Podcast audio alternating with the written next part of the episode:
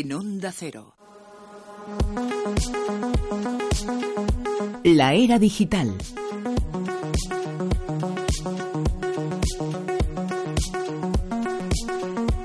Como siempre, con Alex Fidalgo. Alex, muy buenas. Muy buenas noches, Bruno. ¿Qué tal? ¿Cómo estáis? ¿Cómo os va? Buenas noches, Silvia Casasola. Buenas noches, querido. Bienvenido de nuevo. Muchas gracias. Bueno, eh, esta noticia y esta información va a motivar eh, muchos comentarios eh, Sí. porque evidentemente entran un montón de factores en juego, pero ya existen algoritmos, ya existen formas de averiguar, gracias a lo digital, la belleza física de una persona, según quién, según qué. Eh, no sé si determinadas cosas se podrán averiguar o no, pero lo que es la belleza física, sí. La gran pregunta es, ¿puede un algoritmo definir algo tan subjetivo como la belleza y tan evidente en mi caso? Pues parece que sí. Un grupo de investigadores de la Universidad de Zúrich, en Suiza, trabajó con los responsables de la aplicación de citas a ciegas Blinku. Esta no la conozco yo, ¿eh? Para crear un medidor de belleza. El usuario entra en una página web llamada How Hot cuán sexy en español, sube una fotografía y espera el veredicto final. Esto puede ser muy duro, ¿eh? según los resultados. Puede ser tremendo. Que puede ser, claro, como tan bueno como, como tan malo. Nuestro algoritmo se basó en 100.000 imágenes y en 20 millones de calificaciones de belleza de la aplicación Blinku.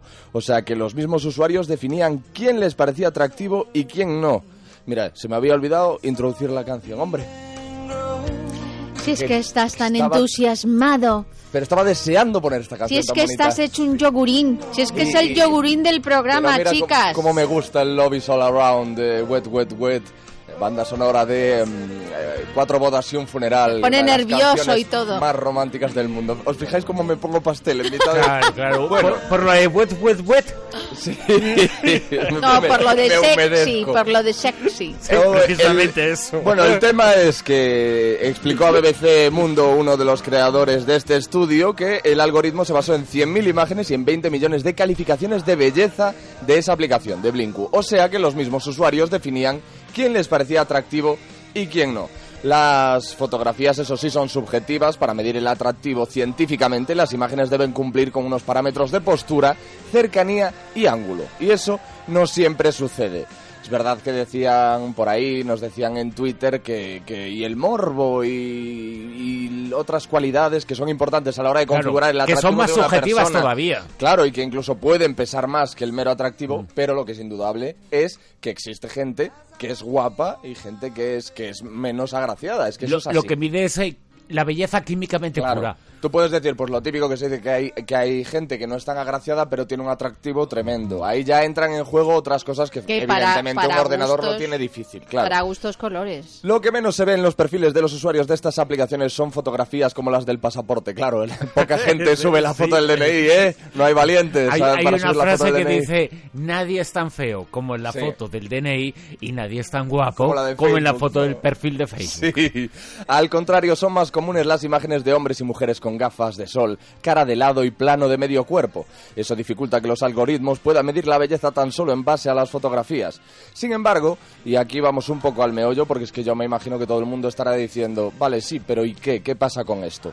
El investigador considera como muy valiosa la información eh, que las redes sociales y estas herramientas brindan a la ciencia. Antes, para hacer un estudio sobre belleza, había que juntar un número limitado de personas en una habitación y hacerles preguntas. Ahora se puede consultar a millones y como con este mismo modus operandi, pues se pueden elaborar un montón de estudios. También hay que tener una cosa en cuenta y es que el, el atractivo físico varía con las, con las épocas, igual que los cánones estéticos en tiempos del, del Titanic, por ejemplo, que eso lo reflejaba muy bien la película. Eran mujeres más rellenitas, como estaba Kate Winslet eh, preparada para, para ese papel. O, y, y ahora pues eh, hay otro tipo de mujeres más que rellenitas muy voluptuosas, exuberantes, etcétera, etcétera. Y, y Yo, por tú- ejemplo, en primavera me encuentro mejor, con un color... Me, me noto incluso en general como ma- con más luminosidad. Claro, porque seguramente tengas más vitamina D, seguramente te dé más el sol Más de y estés todo tengo. incluso más enérgica. Todo tengo más de primavera. todo. Notas que todo crece. pues qué maravilla, arriba la primavera.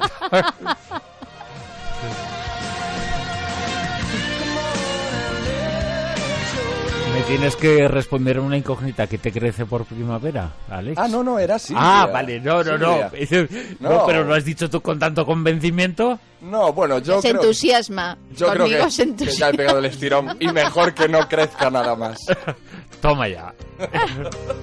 Por favor, que vamos no crezca con la más. siguiente noticia, que, que esta sección Vamos sie- al, siempre acaba al siendo un dislate. siguiente trípode. Que nos habla de los usuarios pesados en WhatsApp.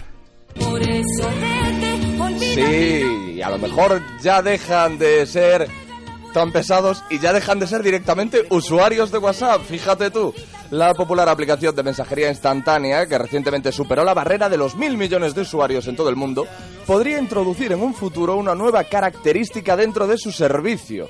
Esta característica permitiría suspender temporalmente a usuarios que han sido bloqueados por demasiadas personas. Es decir, aquí creo que todos sabemos que cuando, pues, por diferentes razones, cada uno tendrá las suyas, un usuario no nos es grato, otro usuario, un contacto de WhatsApp, tenemos la opción de bloquearlo, de forma que no vea que estamos conectados ni pueda ponerse en contacto con nosotros. Bueno, pues si esa persona es una persona de las que hay muchas en la vida real, Ah, pero Que- es que también es eh, muy subjetivo eso. Eh, pues una persona que ha tenido muchas parejas tiene también a muchas personas bloqueadas.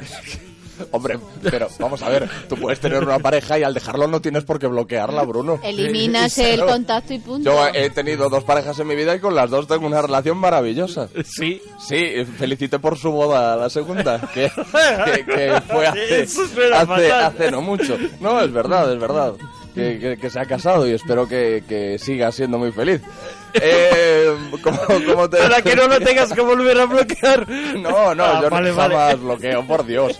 Pero bueno, que el tema es contacto, de El tema es ese, que lo que puede pasar es que te llegue un, mans- un mensaje que, que diga, tú estás temporalmente suspendido de WhatsApp porque des- demasiadas personas te han bloqueado. Lo que sí se desconoce es si tras recibir varias advertencias este tipo de usuarios podrán ser eliminados de forma definitiva. Recu- recordemos que la eliminación eh, o el bloqueo en WhatsApp sería temporal, un bloqueo total, porque mucha gente te ha bloqueado. Vamos a ver, el tema es que si te bloquea mucha gente, yo creo que lo que hace la aplicación es entender que estás utilizando... Eres, que eres un Claro. indeseable. Y que, y que estás haciendo un uso pues negativo de la aplicación o molestando a gente y que por eso te bloquea. Me parece muy bien. Si, si hay un usuario que, por ejemplo, hace lo que eh, dice Bruno, que es que está con varias chicas y las va bloqueando, Y- pues quizá también se lo merezca, y amigo, encima- el bloqueo ese total de y WhatsApp. encima Porque es- es Eso se impresentable. llama envidia. Eh, y encima Eso está, envidia. es tan En cutre de estar enviando el mismo mensajito a todas. Claro, claro. Eso es, muy bien. Y hasta aquí esta noticia. Bueno, eso depende de la imaginación del susodicho. que no tiene que utilizar. Por cierto, hablando de mensajes, a mí me llegó el otro día uno que ponía error 53. Sí, pues estás jodido. Claro, y aquí vamos a poner música triste porque los usuarios de iPhone lo van a pasar mal, muchos. Error 53, la amenaza silenciosa que puede acabar con tu iPhone 6. Se llama así, Error 53, y es el terror de los usuarios del smartphone de Mac. Aparece tras de Apple, aparece tras la última actualización del sistema operativo de Apple, el iOS 9, en aquellos teléfonos que han pasado por alguna reparación no oficial. El resultado, el smartphone ya no vuelve a funcionar. Le pillaron. Fue infiel. El, iPhone móvil. no se pudo restaurar, se ha producido un error desconocido. 53. Estas palabras pueden ser aterradoras para muchos usuarios porque de momento no hay manera de que pueda volver a funcionar. Imagínate. Quedarte sin tu iPhone de golpe y Pero no- porrazo, perder todo lo que tienes ahí, esas fotos que le mandas a tus amigas. Y pierdes la garantía total con, con Apple, porque esto tiene una garantía tremenda. Pues eso parece, es como si, o la garantía la pierdes, claro, porque es como si eh, tienes algún problema con un cargador que no es el oficial en tu Mac, en tu MacBook, en cualquier eh, soporte informático de Mac, y ahí desde ese momento se supone que pierdes la garantía porque la compañía no se responsabiliza de los eh, daños producidos por eh, aparatos que no son suyos, que no son de, Sí, de que, la el- que, marca. que lo hayan tocado otros deditos que no son los de Apple. Entonces, mucho ojo, yo me imagino que próximamente se ofrecerá una solución, pero los que vayáis a actualizar el móvil y lo tengáis reparado de manera no oficial, pues tened cuidadito. A mí me parece, no me parece ni medianamente normal que esto, que esto ocurra, ¿no? Hay una cosa que se llama las leyes eh, de monopolio, que precisamente lo ejecutan quienes eh, más defienden que no exista monopolio. No, y luego Pero está bueno. el tema de Apple con eh, la obsolescencia programada, Sí, que eso es horrible. esa-. Pero bueno, un día a lo mejor hay que llamar a Tim Cook aquí en directo y darle un par de, Un par de... un par de, avisos. Un par Por de cierto, cookies. un par de consejos para enamorar a sus seguidores en Twitter y en Facebook. Sí. No me encaja quién lo hace, pero es interesante. Te En este caso son los consejos que tienes que seguir si tienes una página, por ejemplo, eh, en Facebook no la tenemos, pero podríamos tener una página de la Rosa de los Vientos, eh, o lo que sí tenemos es un Twitter, arroba rosavientos, y entonces lo que ha hecho ABC es dar una serie de consejos para enamorar, vamos, para atraer seguidores a tu Facebook, tu Twitter, eh, tu, o lo que sea. A mí me envían muchos mensajes eh, militares extranjeros, yo no sé por qué. Caray, Silvia, pues quizá deberías eh, probar. Dice esta, mm, esta recopilación de ABC de consejos para atraer followers, sinceridad y naturalidad, el punto número uno, muestra cómo eres, tu identidad y personalidad propia y mantener esta imagen en todos los contenidos que publiques es muy importante. Si dejas presente el valor diferencial que te hace único, se termina por establecer un vínculo emocional entre marca y usuario. Punto número dos, ofrecer contenido relevante y de calidad. Eh, los expertos creen que ofrecer un valor informativo a las publicaciones puede llevar a una mayor visibilidad que a su vez puede incrementar la audiencia, aunque para ello es importante conocer a los seguidores para mandarles contenidos que se ajusten a sus intereses. Punto número 3. Aparcar los egos. En una relación nunca se es uno. Siempre terminamos hablando de amor.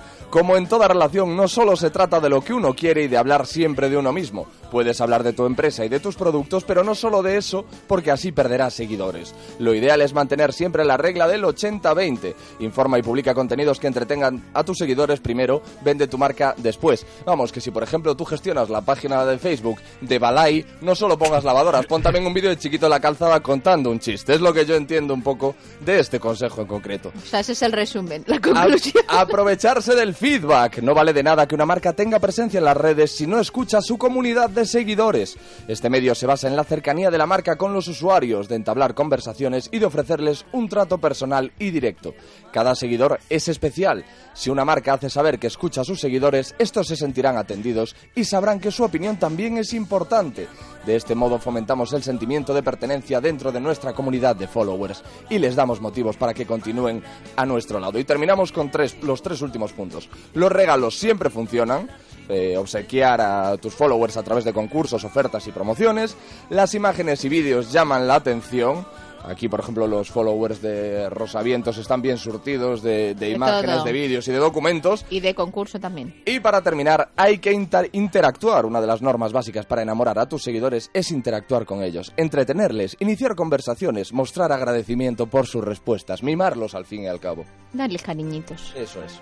Es decir, estos eh, consejos, eh, ¿para qué son? ¿Para hacer lo que no haces en tu vida diaria, que lo lleves a Twitter y a Facebook? ¿O Nosotros no hacemos eso, Bruno. sea- Nosotros hacemos lo que dicho eh, Alex. Sí. Pero... ¿Cómo eh, te gusta jugar al límite? Sí, sí, sí, ¿cómo sí. te gusta jugar al límite? Faltan 20 segunditos y aquí está Bruno cargando All más Star. preguntas. No, Vamos no, allá. tienes que ser en tu vida diaria como eres en Facebook y como eres en Twitter. Hay que Claro ser que sí. Claro, honesto y sincero. Pero esto es para empresas, son consejos para empresas, Ah. no personas. Y tener careta Yeti. Bueno, seguir en la Sí, sintonía adiós, claro. de Onda Bye, bye. Cero. Llegan las noticias y después seguimos escuchando a Alexa Fidalgo con José Luis Salas en No Son Horas. Muchas